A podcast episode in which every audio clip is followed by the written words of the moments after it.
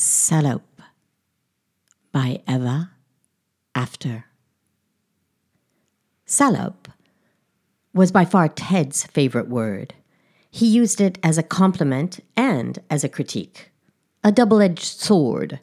His highest graces, a sexual goddess who exuded desire, for him, and his lowest denominator, a strong, opinionated, powerful woman to be squelched.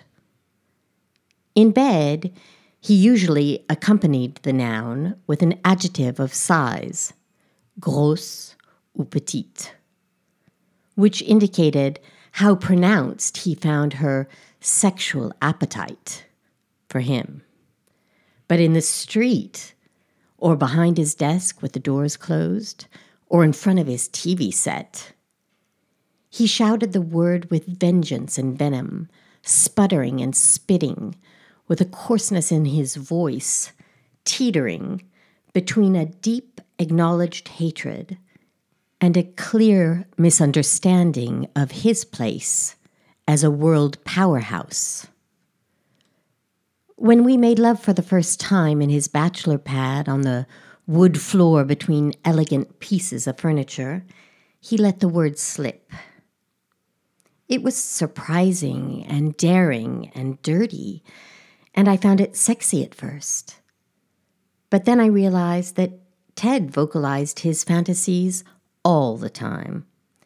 He liked to set the pace, and his climax counted most for him.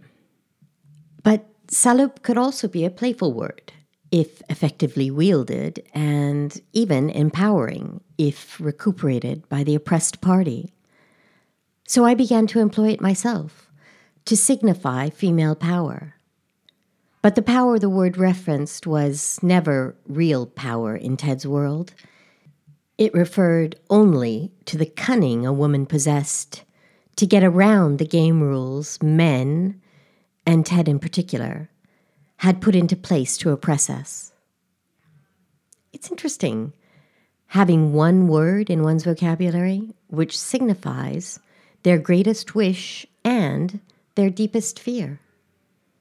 It shows just how weak Ted is because those two extremes remain outside of himself, unattainable to him alone, without the act of domination or submission which makes Ted's solo accomplishment name calling.